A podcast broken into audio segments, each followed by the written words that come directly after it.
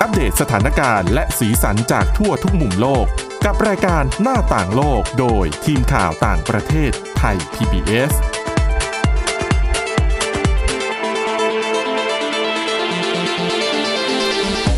สวัสดีค่ะ ต้อนรับสู่รายการหน้าต่างโลกนะคะ มาอัปเดตสถานการณ์แล้วก็สีสันจากทั่วทุกมุมโลกกับทีมข่าวต่างประเทศไทย PBS ค่ะ วันนี้วันศุกร์ ครับ สดใสอีกเหมือนเดิมนะคะ สดใส ค่ะก็เวลาช่วงทิ้งเที่ยงๆแบบนี้นะคะ ก็มาฟังเสียงพวกเรากันได้ค่ะ วันนี้ก็อยู่กับพวกเรา 3 คนนะคะ คุณจิรศักดิ์จันแก้ว ดิฉันทิพย์ตะวันเทระในพงศ์แล้วก็มีน้องฝึกงานมาช่วยเล่าเรื่องสนุกสนุกๆน้องนิชการนครวงศ์ค่ะ สวัสดีค่ะ ครับสวัสดี ครับ ค่ะวันนี้นะคะ เรื่องแรกที่เราจะเริ่มกัน ถึงแม้ว่าจะบอกว่าเป็นสุขสดใส แต่ว่าดูแล้วปัญหานี้ที่เกิดขึ้นใน ครั ท บ วีปแอฟริกา ไม่น่าจะสดใสเท่าไหร่นะ อืม เป็นปัญหาทุกร้อนเลยล่ะ เป็นปัญหาทุกร้อนของเกษตรกรเลยโดยเฉ โด พาะ ยเฉ เกษตร พาะอืม ใช่ครับก็ล่าสุดนะครับผมเอ่อเจ้าหน้าที่ขององค์การอาหารและการเกษตรแห่งสหประชาชาติ หรือว่า FAO เนี่ยได้ออกมาเปิดเผยว่า เคนยากำลังเผชิญกับการระบาดของตั๊กกแตนที่รุนแรงที่สุดในรอบ 70 ปีครับผม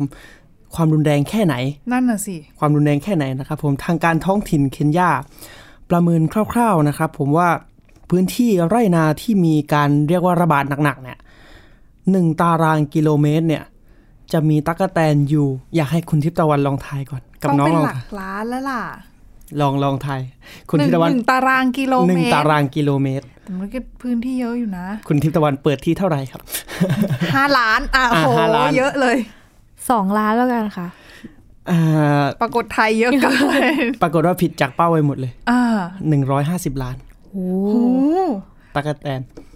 เราว่าตอนแรกเมื่อกี้ก็คิดว่าหลักสิบล้านก็ไม่เยอะแล้วนะ ครับผมก็ผมก็พยายามเช็คอีกทีนะครับ ว่าตรงหรือเปล่าอะไรเงี้ย อ๋อ แต่พอดูก็คือตรงจริง ๆ ก็คือ 150 ล้านต่อตารางกิโลเมตรที่เยอะมากๆ ที่พื้นที่ที่รุนแรงนะครับผม จะถึงว่ารอบ 70 ปีนะคะ มันก็ต้องแรง ใช่ ในระดับนี้นี่แหละ ครับ แต่ว่าตักกะแตนนี่ก็ต้องไม่ใช่ไม่ได้อยู่แค่ที่เคนยาอะไรอย่างนั้นน่ะ ใช่ มันต้อง ครับ บินไปหลายพื้นที่ ใช่แล้วครับ เหมือนกัน ถูกต้องเลยครับ โดยเฉพาะอ่ะมีฝูงหนึ่งที่เป็นตั๊กแตนที่เจ้าหน้าที่ท้องถิ่นเนี่ยประเมินว่ามีทั้งฝูงเนี่ยกว้าง 60 ยาว 40กิกิโลเมตร โอ้โห แต่อาจ บิน อาจ กัน อาจจะไม่ไม่เขาเรียกว่า ไม่แตะหลัก 150 ล้านต่อตารางกิโลเมตรทั้งหมดนะครับ แต่ ก็ นี่ เขาก็ประเมิน อ่าแต่ก็ แหละ ประเมิน อืม ใช่ครับก็คร่าวๆ ก็นี่คือความรุนแรงที่เห็นได้ชัดในเคนยา ใช่ ครับ คือไม่ใช่เราจะเห็นแค่ว่า เอ้ยแมลงฝูงใหญ่ อืม แล้วมัน ครับ จะเป็นปัญหาอะไร ครับผม อาจจะสร้างความรำคาญเท่านั้น อืม หรือเปล่าหรือว่ายังไง แต่เห็นภาพแล้วผมก็ตกใจเหมือนกันแบบบินว่อนเลย คือพอมีแมลงแบบนี้นะคะ แน่นอนว่าพืชผลทางการเกษตรได้รับความเสียหาย ใช่ครับ ก็อ่ามีการประเมินกันว่าผลกระทบเนี่ย ก็จะมีต่อความมั่นคงทางด้านอาหารหนึ่งเลย แล้วก็ความเป็นอยู่ของประชากรเนี่ยจะกระทบรุนแรงมาก แล้วก็มีความประเมินประเมินต่อไปว่านอกจากอาหารเลี้ยงคนแล้วเนี่ย อาหารเลี้ยงสัตว์ด้วย อืม ครับ จริง ๆ จับมากินก็ได้นะ จับมาแล้ว แบบคนไทย ตั๊กแตน ทอดแมาแรงกิน อ่าแต่ตัวเขาเขาเรียกว่า พันธุ์ของเขา ะ ใช่ไหม ประมาณประมาณคืบ ก็ตัวใหญ่ ค่อนข้างใหญ่ ไม่ไม่เหมือนตั๊กแตนทอดหรือแมลงทอดที่เราเห็นอยู่ในไทย แต่จริงๆดิฉันว่าเอามาทอดแล้วเอา แต่ถ้าเป็นหลักร้อยล้านเนี่ยดิฉันแค่เขาบินมาลุมนี่ เราก็ สยองเราก็ กลั ส วย องอยู่เหมือนกัน แย่แล้วนะ ค่ะ ครับ คือเคยเห็นในข่าวเหมือนกับประชาชนก็ต้องคอยเอาอะไรมาไล่อะนะคะ อืม ให้ ใช่ครับ ให้แมลงเขาไป เพราะไม่งั้นเนี่ย พืชผลทางการเกษตรก็เสียหาย แล้วยิ่งพื้นที่หลาย ๆ พื้นที่ในแอฟริกาเนี่ย อืม เป็นประเทศยากจน แล้วมีปัญหาเรื่องของการขาดแคลนอาหารอยู่แล้ว ใช่ แน่นอนว่าเจอแมลงแบบนี้เข้าไปก็ ลำบากแล้วก็มีมีการประเมินต่อไปว่า อาจจะเป็นชนวนที่นำไปสู่ความขัดแย้งต่อเนื่องในพื้นที่อีก เนี่ยเรื่องอ่ะคนพอไม่มีอาหารนำไปสู่การต่อสู้แย่งชิง อืม ทรัพยากรที่ น้ เหลืออยู่ งไปอีกอนะคะ เพราะว่าก็นี่ทางการท้องถิ่นก็ประเมินอีกทางการท้องถิ่น อันนี้ทางทางการท้องถิ่นของเอธิโอเปียนะครับผมประเมินว่าผลผลิตของอาประชากรในประเทศเนี่ยบางส่วนเนี่ยเสียหายไปแล้วกว่า 90% อืม ก็ก็เกือบหมด นอกจาก ซึ่งเหมือนที่คุณทิพย์ตะวันเกริ่นไปตอนแรกว่า นอกจากที่เคนยาประเทศอื่นๆ ในแอฟริกาก็ได้รับผลกระทบเหมือนกันนะครับผมอย่างเช่นที่เอธิโอเปีย แล้วก็โซมาเลียเนี่ยในรอบ 25 ปี รุนแรงที่สุด อืม ทำให้ล่าสุดโซมาเลียก็ประกาศสถานการณ์ฉุกเฉินระดับชาติแล้ว เพื่อตั้งรับกับปัญหานี้โดยเฉพาะ คือปกติแล้วแมลงเขาก็อพยพไปมานั่นแหละเพียง ครับ แต่ว่า ปริมาณ แมลง เยอะอย่างนี้นะ ใช่ครับ หลาย ๆ คนมองว่าจะเป็นเพราะว่าเรื่องของการเปลี่ยนแปลงของสภาพอากาศ อืม เกี่ยวข้องด้วยไหมเรื่อง เกี่ยว ของสิ่งแวดเกี่ยวข้อง ล้อมโดย ใช่ไหม เกี่ยวข้องโดยตรงเลยครับผมเพราะว่าปัจจัยสำคัญเขาว่าเรื่องการเปลี่ยนแปลงของสภาพภูมิอากาศนี่แหละ ที่ทำให้อากาศชื้นยิ่งขึ้น อืม บริเวณนั้น แมลงก็เลยเยอะขึ้น ใช่ครับ แล้วที่น่าตกใจก็คือวิธีการเดียวที่สามารถแก้ปัญหาเหล่านี้ได้อย่างมีประสิทธิภาพ อืมนั่นสิคะ คือการใช้เครื่องบินพ่นยาฆ่าแมลงเป็นวงกว้าง อืมแต่มันก็เป็นยาฆ่าแมลงไงพอพ่นลงไปแบบนั้นอะสิ่งที่ตายไม่ใช่มีแค่แมลงไงพืชผลทางการเกษตร ใช่ครับ แน่นอนว่าได้รับผลกระทบนะคะ หรือว่าปศุสัตว์ ใช่ เขาอาจจะมีเลี้ยงอยู่บ้าง คือแน่นอนว่าพอพ่นไปแล้วเนี่ยสารเคมีก็จะตกค้าง ในดิน อ่า ในน้ำ เป็น อืม เขาเรียกว่าเป็นห่วงโซ่ยาวๆไปเลย ใช่ แล้วก็ หาวิธีไล่ยากมากเลยนะ ใช่ แนะนำจับมากินจริง ครับผม แล้วก็เจ้าหน้าที่ก็บอกว่าพื้นที่ปัจจุบันเนี่ยก็ยังขาดแคลนพวก ค่ะ ยาฆ่าแมลงหรือว่าอุปกรณ์ในการพ่นอยู่นะครับ อืม โดยมีการประเมินกันว่าสถานการณ์แพร่ระบาดของแมลงเนี่ย จะเขาเรียกว่าคลี่คลายลงในช่วงเดือนมิถุนายนนี้ เพราะว่าอ่าอากาศเนี่ยกลับมาแห้งลงกว่าเดิมอีกครั้ง อืมก็ช่วงนี้หลาย ๆ คนก็ให้ความสำคัญกับเรื่องของการแพร่ระบาดของเชื้อไวรัสโคโรนาสาย ครั พัน บ ธุ์ใหม่เนาะไม่ได้มา แต่อีก สนใจว่าในอีกมุมหนึ่ง อีก ของ มุ โล ม ก โลกหนึ่ง ในแอฟริกาถึงแม้จะไม่มีเชื้อนี้ระบาด ครับ แต่ว่าปัญหาเรื่องของตั๊กแตน อืม บุกเนี่ย มันรุนแรงมากจริง ๆ ครับผม แล้วก็ดูน่ากลัวไม่แพ้กันเลยอะนะคะ จากทวีปแอฟริกาเรามาต่อกันที่เรื่องของบราซิลนะคะ ข้ามทะเลมานิดนึงนะคะ อืม ประเทศนี้ก็เจอปัญหาอีกเหมือนกัน เป็นเรื่องเกี่ยวกับ จะว่าเป็นปากท้องก็ก็อาจจะได้นะ เป็นเรื่องของน้ำประปาค่ะ ครับผม คือตอนนี้ที่นครริโอเดจาเนโรเนี่ยเขากำลังเผชิญกับวิกฤตความเชื่อมั่นก็ว่าได้ เพราะว่าน้ำประปาในเมืองเนี่ย คือต้องเล่ายาย้อนไปก่อนว่าตั้งแต่ ครับ ช่วงเดือนมกราคมที่ผ่านมาในยเดือนที่แล้วเนี่ย มีปัญหาว่าน้ำประปามีกลิ่น แล้วก็มีรส คือปกติแล้วน้ำประปาของที่ริโอเดจาเนโรเนี่ยเขาจะต้องดื่มได้ไง ปลอดภัย เออ แต่ปรากฏว่าประชาชนในเมืองบอกว่า น้ำดูรสมีรสชาตินะ แล้วเหมือนสีสันมีกลิ่นอีก เออ เขาก็สงสัยก็มีการ เออเขาเรียกว่าอะไรอะวิพากษ์วิจารณ์แล้วก็มีการพูดคุยกันทางสื่อสสังคมออนไลน์นะคะ จนเป็นกระแสที่ทำให้คนรู้สึกว่าน้ำไม่ปลอดภัยหรือเปล่าดื่มไม่ได้หรือเปล่า แม้ว่าทางการในเมืองเองจะออกมายืนยันนะคะ คือตรวจสอบแล้วแล้วเขาก็บอกว่า มันปลอดภัยนะ กินได้ดื่มได้ค่ะ เพราะว่าที่มีกลิ่นแบบนี้เนี่ยเป็นเพราะว่ามีการเขาเรียกว่าอะไร มีการปนเปื้อนของสารที่ชื่อว่าจีออสมิน คือมันจะเป็นแบคทีเรียชนิดหนึ่งที่ ครัอบยู่ในดินอยู่แล้ว แล้วคือถ้ามันชื้นเนี่ยมันก็จะเข้ามานี่แหละในน้ำแต่ว่ามันคือมันมีอยู่ในปริมาณเยอะทำให้มีกลิ่น แต่ไม่ได้เป็นอันตรายต่อสุขภาพ คือจีออสมินคืออะไรคือให้ คิดอย่างนี้ว่าเวลาฝนตกอะ่ะ แล้วเราจะได้กลิ่นดินขึ้นมาใช่ไหม อ๋ คะ อ ไอ้กลิ่นดินที่เราได้กลิ่นนั่นแหละ นั่นคือจีออสมินเป็นแบคเป็นกลิ่นจากแบคทีเรียชนิดนี้นี่แหละ ค่ะ เออแล้วเขาบอกว่าไม่เป็นไรน้ำดื่มได้แต่ประชาชน แน่นอนว่าพอมีกลิ่นก็ไม่กล้าดื่มไง ครับ นึกถึงเราเราที่ผ่านมาปัญหาก็เจอน้ำประปาเค็มไปก็บน ใช่ใช่ บนกัน เราก็ หัว จะ ระ ไม่ แหงได้รับผลกระทบกันทั่วเลย อืมแล้วพอเป็นแบบนี้นะคะ คนก็หันไปซื้อน้ำดื่มที่เป็นน้ำบรรจุถังบรรจุ ครับ ขวด ค่ะ ปรากฏว่าปัญหาเรื่องของจีออสมินยังไม่หมด กลับมีปัญหาอื่นมาซ้ำเติมเรื่องของการน้ำปนปนเปื้อนปนเปื้อน อันนี้ปนเปื้อนจริง ๆ คือเขาบอกว่ามีการตรวจสอบพบว่ามีการพบสารพวกผงซักฟอก อยู่ในน้ำที่จะนำไปใช้ในการผลิตเป็นน้ำประปา โห ในริโอเดจาเนโรเนี่ยแหละ พอเป็นข่าวแบบออกมาแบบนี้นะคะ คือเขาบอกว่าพอเจอผงซักฟอกปั๊บ ต้องสั่งหยุดการผลิตน้ำเลยทันที หยุดไปกว่า 15 ชั่วโมงอะเพราะว่าต้องตรวจสอบต้องแก้ไข อืมก็ อ่า ก็ถือว่าน้ำน้ำเขาเรียกว่าน้ำต้นทางมีปัญหา ใช่ แล้วเขาก็เหมือนกับเขาเรียกว่าอะไรอะ่ะ คนก็ยิ่งกลัวเข้าไปใหญ่นะ เพราะข่าวนี้เป็นผงซักฟอกไง ครับ ตำรวจก็ยังสอบสวนอยู่ว่าเหตุการณ์แบบนี้มันเกิดขึ้นได้ยังไงนะคะ ซึ่งโรงงานที่เจอปัญหาเนี้ย เป็นโรงงานที่ทำหน้าที่ผลิตน้ำเพื่อแจกจ่ายให้ตามบ้านเรือนในริโอเดจาเนโรมากถึง 80%คือดังนั้นเนี่ยบางพื้นที่ในเมืองเนี่ยเขาบอกว่าจะขาดน้ำประปานานถึง 72 ชั่วโมงอะ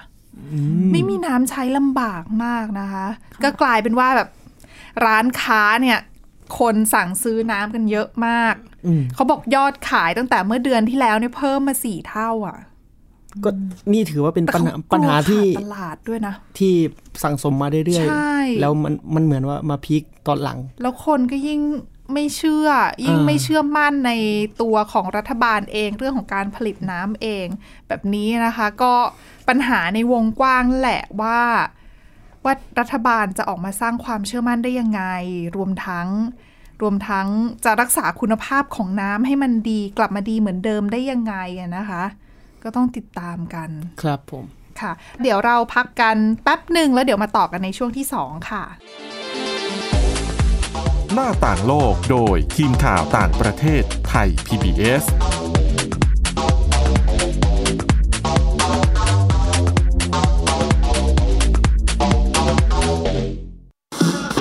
ไทย PBS Digital Radio Infotainment for All สถานีที่คุณได้ทั้งสาระและความบันเทิง บนคลื่นระบบดิจิทัล ทุกวัน 6 โมงเช้าถึง 3 ทุ่ม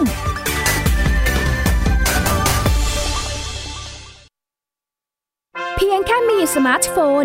ก็ฟังได้ไทย PBS Digital Radio สถานีวิทยุดิจิทัลจากไทย PBS เพิ่มช่องทางง่ายๆ ให้คุณได้ฟังรายการดีๆ ทั้งสดและย้อนหลัง ผ่านแอปพลิเคชันไทย PBS Radio หรือเวอร์ไบเว็บไทยพีบีเอสเรดิโอคอมไทยพีบีเอสดิจิทัลเรดิโออินฟอร์เทนเมนต์ for all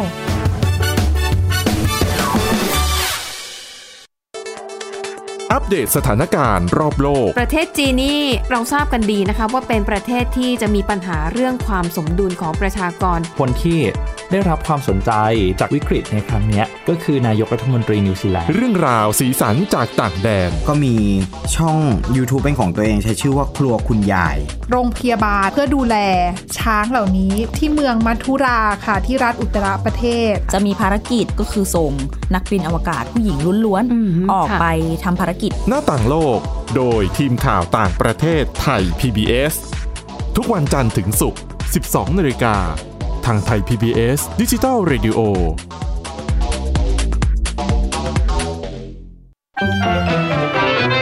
สบัดจินตนาการ สนุกกับเสียงเสริมสร้างความรู้ในรายการ เสียงสนุก ทุกวันจันทร์ถึงวันศุกร์เวลา 16 นาฬิกาถึง 17 นาฬิกา ทางไทย PPS ดิจิตอล Radio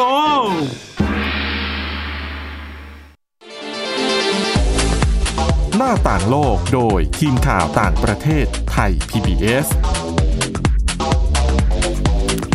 ต้อนรับกลับเข้าสู่ช่วงที่ 2 ของรายการหน้าต่างโลกนะคะ มาตามสัญญาดีกว่าเรื่องของ ไหน ๆ ก็วันนี้สุขสดใสนะครับ สองเรื่องแรกไม่ค่อยสดใสเท่าไหร่ค่ะ ดังนั้นช่วงที่ 2 เรามาดูกันที่เรื่องแปลก ๆ ที่เกิดขึ้นในต่างประเทศกันบ้างนะคะ คุณนิดน้องนิชการมีอะไรมาฝากเขาวันนี้ ก็วันนี้เป็นเรื่องแปลกๆจากทางยุโรปค่ะ ค่ะ โดยเริ่มจากที่ประเทศเยอรมนีก่อนแล้วกันนะคะ คือที่กรุงเบอร์ลินเยอรมนีเนี่ยมีเรื่องเกี่ยวกับชายคนหนึ่งที่หลอกแอป Google Map ค่ะ อืม Google Map เป็นแอปอะไร เชื่อว่าหลาย ๆ คนก็น่าจะเคยใช้อยู่แล้วเนาะ ครับ ชีวิตนี้ขาดไม่ได้จริง ๆ นะ โดยเฉพาะเวลาเดินทางไปที่ไหนที่ไม่ค่อยรู้ ใช่ ทาง ใช่ รู้ทิศสักเท่าไหร่ แต่ระวังมันหลอกเอานะครับ ใช่ค่ะ พาหลงใช่ไหม ใช่ครับ คือจริง ๆ อยู่นี่แหละเลี้ยวหัวมุมถนนนี้ก็เจอแล้วบังเอิญแอปมั่วไง อ่า พาอ้อมไปไกล หมุด เลย หมุดเบี้ยวไปนิดนึงคือจบเลย แล้วไอ้ทิศด้วยนะทิศโทรศัพท์นะ ใช่ครับ ลำบากนะคะค่ะ Google Map เขาเขาหลอกยังไงหลอกทำไมคะ ก็ครั้งนี้นะคะเกิดขึ้นเพราะว่านายมีผู้ชายคนหนึ่งชื่อไซมอนเวกเกิร์ตค่ะ ชาวเยอรมันนะคะ เกิดสงสัยขึ้นมาว่าแอป Google Map เนี่ยทำงานยังไง อย่างที่พี่ๆบอกอะค่ะว่า เป็นแอปที่ใช้ค้นหาเส้นทาง แล้วก็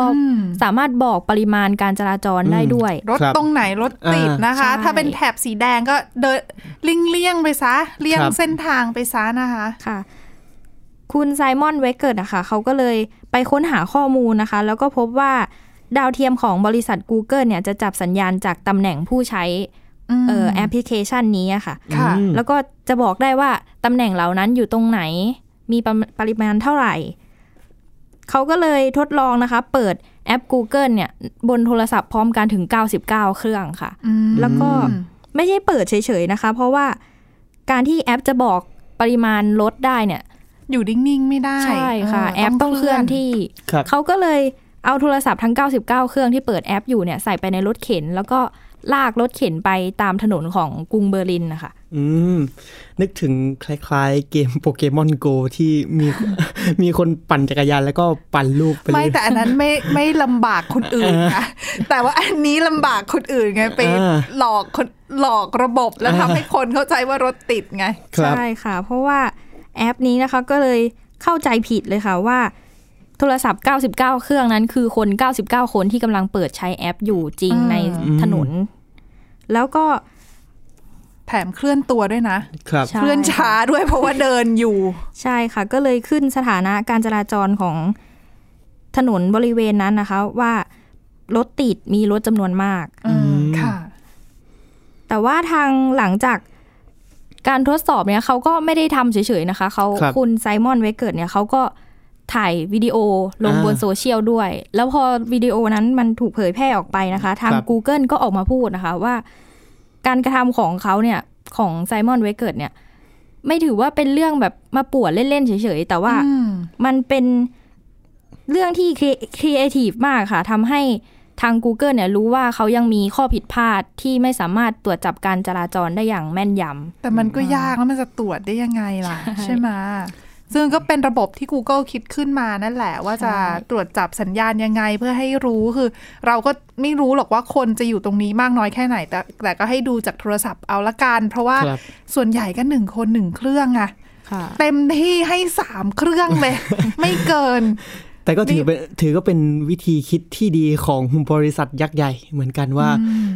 เหมือนคุณเจอบั๊กของผมอะ อืม ผมผมก็ผมก็โอเค แต่ผมแก้ตรงนี้ไม่ได้นะ คุณเจอบั๊กของผมแต่ยผมก็ไม่รู้จะแก้ไง เพราะว่ามีคนมาถือ 99 เครื่องอย่างนี้ก็ลำบากนิดนึง ใช่ค่ะเขา เออ เขาก็บอกว่าเดี๋ยวเขาจะพัฒนาแอปนี้ให้มันดียิ่งขึ้นนะคะ ไม่ให้ ค่ะ เกิดปัญหาแบบนี้ได้อีกค่ะ ค่ะแนะนำว่าอย่าพาหลงด้วยนะ ครับ คือเวลาหลงนี่ไม่แน่ใจว่าเป็นความผิดที่ผู้ใช้หรือว่า อ่า เป็นความผิดที่แอปนะ ค่ะ สับสนนะคะค่ะ เรื่องต่อไปก็ยังอยู่ในยุโรปเหมือนกันใช่ไหมคะ ใช่ค่ะ แต่ว่าคราวนี้ย้ายมาที่ประเทศอังกฤษค่ะ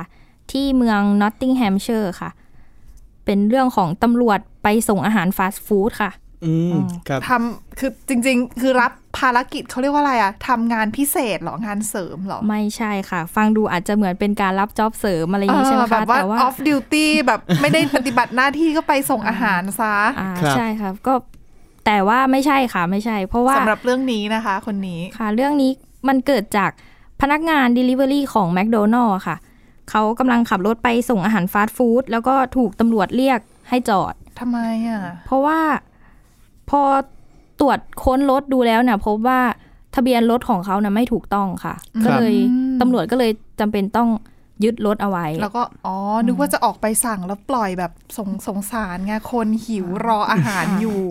ก็ตอนถ้าเป็นตำรวจส่วนใหญ่ก็อาจจะแบบนั้นอ่ะ อ่า ปล่อยปล่อยไปก่อน ครั ไป บ ส่งอาหารก่อนแล้วก็อาจค่อยมายึดรถทีหลัง อ่าแต่อันนี้ไม่ได้ตามระเบียบแล้วต้องยึดรถนะคะ ใช่ค่ะ แต่ว่าคุณตำรวจเขาก็มีหน้าที่ อ่ะไหนๆ บริยะบริบริบริการการ ประชาชนใช่ไหมคะ เออ ก็เลยไปส่งอาหารให้เองเลยค่ะ ใช้รถต้องใช้รถตำรวจ ใช้รด้ถวยสิ ตำรวแบจบนี้ ด้วยค่ะ ไปส่งอาหาร โอ้ ถึงบ้านลูกค้าเลย จะคือดิฉันกำลังคิดอยู่ว่าลูกค้า เวลา น่าจะช็อก เปิด อยู่ ประตูรับตำรวจเนี่ย จะตกใจหรือเปล่าไงว่า เอ๊ะสั่ง สั่ง อะอา สั่ หาง รมา ไม่ได้สั่งใบสั่งนะไม่ได้สั่งใบสั่ง สั่งอาหารทำไมเออทำไมตำรวจมาเคาะประตูบ้านนะคะ ขับรถตำรวจมาเลยทีเดียว ค่ะ ก็ถือว่าเป็น อะไรเรื่องน่ารักน่ารักแปลกๆที่เกิดขึ้นในต่างประเทศนะคะ อีกหนึ่งเรื่องเป็นเรื่องปิดท้าย ครับผม เป็น ก็ เรื่องประหลาดอีกเหมือนกันแต่ เป็นเรื่องประหลาดแล้วก็ลงมายุโรปใต้ เออ เรื่องนี้เกิดขึ้นในบอสเนียและเฮอร์เซโกวีนานะครับ ค่ะ ผมก็เป็นเรื่องราวของการพบสลาเมนเดอร์ถ้ำที่ 7 ปีไม่ขยับไปไหนเลย คืออยู่ในถ้ำ อยู่ในถ้ำ เก็บตัวเหรอหรือยังไง อยู่ที่เดิมไม่ขยับไปไหนเลย แล้วไม่ใช่การเขาเรียกว่าไม่ใช่การ จำศีลนะ อ่าไม่ไม่ใช่การ อืม ไม่ใช่การแบบตรวจสอบแบบเล่นๆแต่นี่คือถึงขนาดแบบนักสัตววิทยาเนี่ยเขาก็ตรวจสอบแล้วก็เขาก็ตีพิมพ์ลงวารสารเลย เป็นข้อมูลทางวิชาการเลยครับ คือเขาเป็นสายพันธุ์ที่เขาจะอยู่นิ่งๆแบบ ใช่ นั้น ค อ รับ ยู่แล้วเหรอ ใช่ครับ เป็นอ่านักวิทยาศาสตร์จากฮังการีเนี่ยพบว่าตัวโอม หรือว่าสลา m มนเดอร์ตาบอดเนี่ยที่อยู่อาศัยในถ้ำที่มีน้ำไหลผ่านในบอสเนียแอนด์เฮอร์ซโกวีนาเนี่ยไม่ขยับไปไหนเลย มีตัวหนึ่งที่ไม่ขยับไปไหนเลย ถึง 7 ปี แล้วก็ส่วนตัวอื่นๆเนี่ยขยับเล็กน้อยเล็กน้อยเล็กน้อย10 10 ปีเนี่ยขยับเล็กน้อยเท่านั้น แล้วเขากินอะไรอ่ะ ส่วนมากเนี่ยจากที่เขาตีพิมพ์ในวารสาร Journal of Zoology นะครับผมฉบับล่าสุดก็ข้อมูลเนี่ยบอกว่าเขาเนี่ยกินอาหาร เขาเรียกว่าอาหารคือตัวเขาเองไม่ได้อุดมสมบูรณ์มากนักหรอก แต่เขากินอาหารนานทีปีครั้งจะกินอาหารพวกสัตว์น้ำที่มีเปลือกหุ้มเล็ก ๆ เช่น กุ้งฝอยหอยทาก อ๋อ คืออยู่ใน แล้วก็กิน ถ้ำ แมล ที่ ง น้ำไหลผ่านอยู่แล้ว ใช่ครับ ดังนั้นเนี่ยบางทีอาหารก็ไหลมากับน้ำ อ่า ไม่ต้องขยับตัว ใช่ ก็ แล้ว ขยับแค่ปากอย่างเดียวเพื่อกินนะคะ ใช่ครับผมก็คนที่ทำงานเรื่องเนี้ยเขาศึกษาเกี่ยวกับเรื่องราวของศึกษาประชากรตัวโอมในถ้ำเนี่ยโดยเฉพาะเลยนะครับผม ซึ่งสิ่งที่เขาได้อย่างที่ผมบอกไปแล้ว ไม่ขยับตัว 7 ปีนี่ไม่ได้หมายความว่าเขาเขาตายแล้ว อืม หรือเขาเจ็บป่วย หรือเขาใช้ชีวิตแบบแบบอย่างนี้คือเขาโดยธรรมชาติของเขาเป็นอย่างนี้อยู่แล้ว ก็คือเป็นพฤติกรรมของเขาที่จะไม่ค่อยขยับร่างกายอยู่ ใช่ แล้ว ครับ แต่อย่างเงี้ยเสี่ยงนะ กับการที่จะโดนผู้ล่าตัวอื่นน่ะ อืม มาทำร้ายอ่ะ อ่ะคุณทิตวันมองอย่างนั้นใช่ไหมครับ แต่ทีมที่เขาศึกษาเนี่ยเขาก็เปิดเผยว่า เอาเข้าจริงแล้วเนี่ย พอในถ้ำถ้ำน้ำไหลผ่านเนี่ยมันเขาเรียกว่าห่างจากผู้ล่าอยู่แล้ว อ๋อ ค่อนข้าง ะ ปลอดภัย ใช่ครับ อผู้ล่าไม่เข้ามาหลอกในถ้ำแบบ อืม เนี้ย ถูกต้องครับผมทำให้ก็มีชีวิตอยู่ได้ ยืนยาวถึงร้อยปี อืม ครับผมเนื่องจากเนี่ยไม่มีนักล่า แล้วก็ตัวเขาเองเนี่ยอดอาหารได้ยาวนานด้วย อย่างที่ ถ้า ว่า ไม่ แหละ ค่อยเคลื่อนตัว า ยัง ม่ ไง ค่อย ก็ไม่ค่อยเผาผลาญอยู่ดีอะนะคะ ใช่แล้วครับ และอยากให้ทายว่าสิ่งหนึ่งที่ทำให้ตัวโอมเนี่ย เคลื่อนตัวตามข้อมูลเนี่ย ทุก 12 ปี 6 เฉลี่ย 12 ปี 6 เดือน จะเคลื่อนตัวเพื่อทำสิ่งนี้ทำอะไร ขยายพันธุ์หรือเปล่า ถูกต้องครับ เออ มี คือ แค่นี้ไงสิ่งมีชีวิตเนี่ย ถูกต้องนะครับผมเพื่อที่จะทำรงรักษาเผ่าพันธุ์ของตัวเองไปก็ สิ่งหนึ่งนั่นก็คือการขยายพันธุ์นั่นเองนะครับผมก็เฉลี่ยแล้วทุก 12 ปี 6 เดือน อืม ครับผมสิ่งนี้จะเกิดขึ้นนะครับผมซึ่งหัวหน้าทีมวิจัยก็เปิดเผยว่า แม้ว่าพวกมันจะไม่ทำอะไรเลยเนี่ยจะแต่จากการที่ติดตามศึกษาสัตว์ประเภทนี้ก็มีความสำคัญมาก เพราะว่าเหมือนเป็นตัวชี้วัดให้เข้าใจแนวทางในการอนุรักษ์ธรรมชาติ แนวการแนวทางการวิวัฒนาการของธรรมชาตินะครับ ค่ะ ผมและที่สำคัญที่สุดเมื่อสิ่งมีชีวิตสิ่งเนี้ยอยู่ห่างจากผู้ล่าอยู่ห่างจากเขาเรียกว่าโลกภายนอกละ ค่ะ เขาจะรักษาพฤติกรรมเดิมของเขา อ่า ใช่ไหม เป็นตัวชี้วัดอ่าเขาเรียกว่าผลกระทบทางสิ่งแวดล้อมโดยตรงเลย เพราะว่า อ๋อค่ะ เพราะว่าเหมือนตัดขาดจากจก เขาไม่มี อ่า ปัจจัยอื่น ใช่ ที่มาปัจจัยแวดล้อมอื่น ๆ ที่มากระทบต่อเขา ซึ่งถ้าพฤติกรรมเขา เหมือน เปลี่ยน สิ่งแวดล้อมปิดอะอย่างนั้น อ่า เหมือนอย่างนั้น ถ้าพฤติกรรมเขาเปลี่ยนแสดงว่าสิ่งแวดล้อมข้างนอกเนี่ยเริ่มส่งผลกระทบต่อเขาแล้ว อืม แต่เข้าไปอยู่ในถ้ำอย่างนั้นมันไม่ขยับก็ก็ยากนะครับ อยกเว้นแต่มีการพัฒนาเข้าไปนั่นแหละ อืม คนเข้าไปเก็บ อ่า อาหารอะไรเงี้ย ครับผม บุกรุกพื้นที่ที่เป็นพื้นที่ป่าอะไรเงี้ยอาจจะกระทบ ยังไงก็รู้กันแล้วนะคะ ว่าตอนนี้อยู่ในถ้ำตรงไหน ถ้าจะล่าเอ๊ยยังไง ถ้าจะล่าก็เข้า มัน ไป ชี้ ล่า โพรง ได้ ให้กระรอกยังไงไม่รู้ เออนั่น ครับ น่ะสิ ผม ค่ะ ก็เป็นเป็นเรื่องดีๆ ความเกร็ดความรู้นะคะ เอา ครับ มาฝากในวันนี้ค่ะ และนี่คือทั้งหมดในรายการหน้าต่างโลกนะคะ ก็คุณผู้ฟังสามารถมา ติดตามเรื่องไม่ว่าจะเป็นสถานการณ์ปัจจุบันหรือว่าสีสันจากทั่วทุกมุมโลกนะคะ กับพวกเรากับพวกเราได้ค่ะ ตั้งแต่วันจันทร์ถึงวันศุกร์เลย เวลาเที่ยงถึงเที่ยงครึ่งค่ะ ฟังรายการได้ที่ www.thaipbsradio.com นะคะ หรือว่าฟังผ่านพอดแคสต์ค่ะ โดยค้นหาคำว่าหน้าต่างโลกนะคะ แค่นี้ก็กลับมาอัปเดตสถานการณ์กับเราได้แล้วทุกที่ทุกเวลาค่ะ วันนี้เออพวกเราแล้วก็ทีมงานลาไปก่อนค่ะ สวัสดีค่ะ สวัสดีครับ ติดตามรับฟังรายการย้อนหลังได้ที่เว็บไซต์และแอปพลิเคชันไทย PBS Radio ไทย PBS ดิจิทัล Radio วิทยุข่าวสารสาระ เพื่อสาธารณะและสังคม